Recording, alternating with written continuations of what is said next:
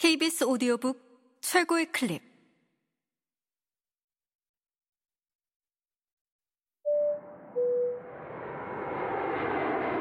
KBS 오디오북.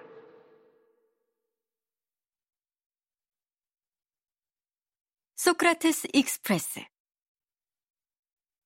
에릭 와이너 지음 성우 신소윤 읽음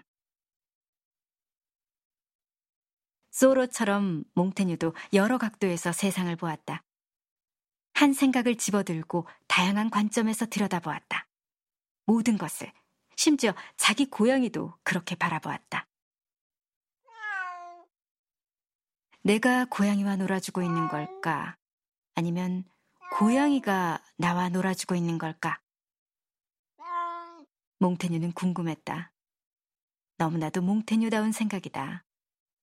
모두가 아는 것, 모두가 안다고 생각하는 것을 시험해 볼 것, 가지고 놀 것. 몽테뉴는 말한다. 죽음이 무엇인지 안다고 생각하겠지만, 정말로 그러한가? 그 생각을 가지고 놀아보라. 소크라테스는 그렇게 했다.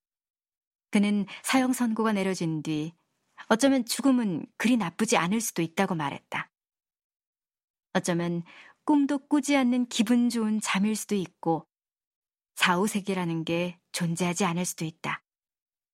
정말 좋지 않겠느냐고 아테네 잔소리꾼은 말했다. 영원히 철학을 논하며 까다로운 질문으로 사람들을 괴롭히는 자신의 모습을 상상하면서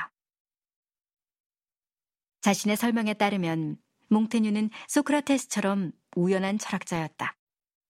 개인적인 철학자이기도 했다.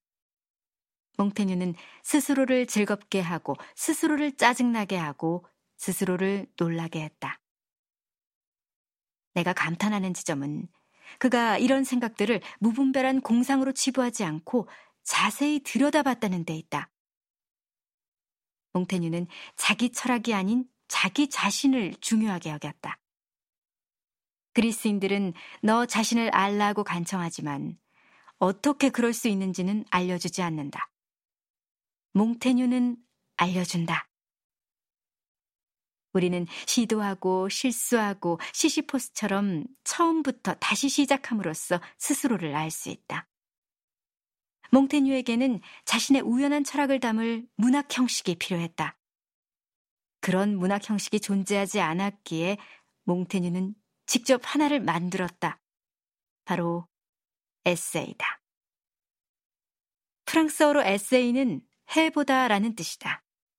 에세이는 실험이자 시도다. 몽테뉴가 쓴 에세이들도 하나의 거대한 시도다. 무엇에 대한 시도냐고? 스스로를 더 잘 알기 위한 시도다. 몽테뉴는 삶을 잘 살아내지 않고서 잘 죽을 수 없었고, 자기 자신에 대해 잘 알지 않고서 삶을 잘 살아낼 수 없었다. 몽테뉴는 자기 삶에서만큼이나 종이 위에서도 선처럼 흐른다. 세이 쇼나곤처럼 몽테뉴도 지히츠를 실천하며 자기 붓의 흐름을 따라간다. 그는 식인종과 정조에 대해, 게으름과 만취 상태에 대해, 방귀와 엄지에 대해 쓴다. 염장 고기에 대해서도 쓴다. 자신의 가려운 귀와 고통스러운 신장 결석에 관해서 쓴다.